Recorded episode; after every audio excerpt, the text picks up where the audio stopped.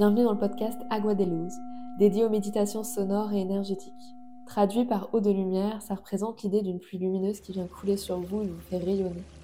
La méditation permet de diminuer l'intensité de l'activité cérébrale, de s'apaiser, réduire son stress, dans le but de se connecter à son essence et à son plein potentiel.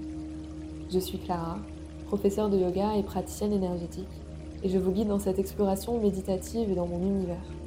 Je vous propose diverses méditations dans le but d'éveiller des pistes de réflexion sur la vie, la spiritualité, mais aussi pour cultiver en chacun de nous des fondamentaux comme la paix intérieure, l'amour et l'harmonie. Je vous souhaite un beau voyage en vous-même.